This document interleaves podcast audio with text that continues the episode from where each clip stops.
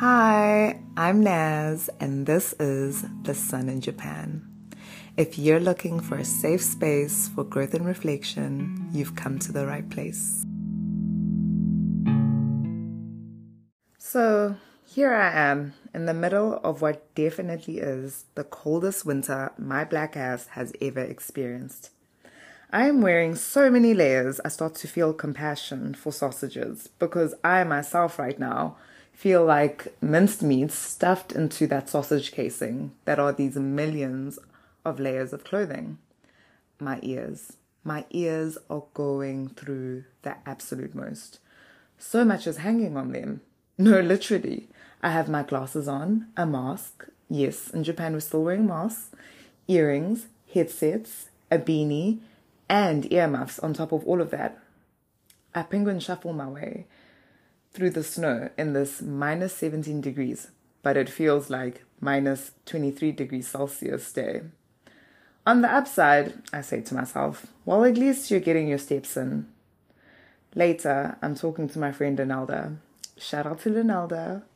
And I'm telling her about how some days I walk 10 kilometers plus because obviously I don't have a car here in Japan my sweet friend gushes about how great it is I'm getting so much cardio in. And I say, baby girl, I'm a pedestrian. I laugh at myself a lot with my friends and family about my status as a pedestrian. When I first got to Japan, I was like, yes, no car, no stress, no buying petrol, no ignoring that sound the car doesn't usually make because it sounds expensive, and now, for the most part, I'm happy not to have a car. Besides days where I get caught in a crazy snowstorm, where I have to walk by faith because I have to close my eyes. I don't know if you guys can tell, but the snow is kicking my ass. But I digress. I mean, being a pedestrian has allowed me to be more physically active but recently it has gotten me thinking about all the things I've had to let go physical possessions, people, thought patterns, and the list goes on. To think that this time last year I was waiting to hear whether I had been chosen for the program I'm doing. But in my spirit, I knew I'd be going.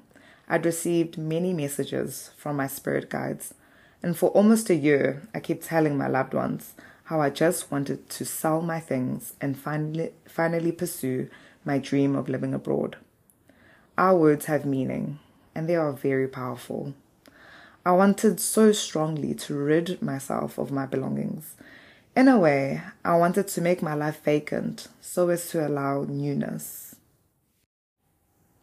I wanted to fill the shelves of my being with items of my choosing, not just the clutter life had served to me. There's a quote I love from the movie Uptown Girls, said by Brittany Murphy's character. May she rest in peace.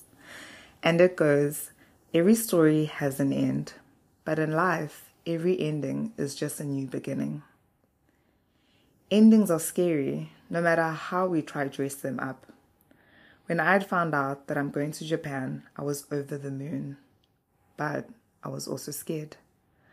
I remember trying to organize my business equipment to sell it and becoming absolutely paralyzed at the thought of no longer having these items. I had worked so hard to collect these items.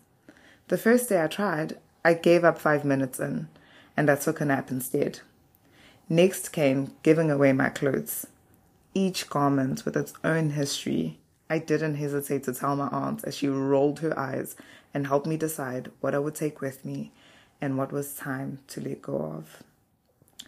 With the words that I had spoke and with my belief, I called this into being.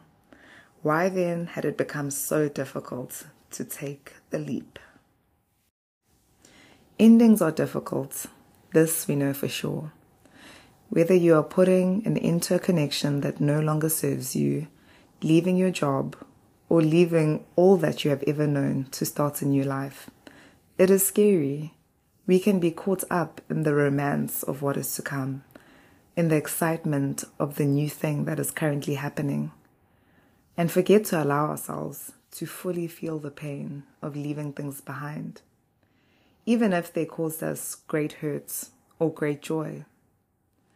I'm sure each one of you have similar stories of walking away from something eagerly or reluctantly. Alas, as the sun sets, it is also rising. As we close one chapter, we open a new one, even if you are unaware. Letting go allows us to hold space for new people, experiences, possessions. It almost sounds obvious because it's science. The law of conservation says that energy cannot be created or destroyed. It can be transformed from one form to another, and none of it is lost. That's right, none of it is lost.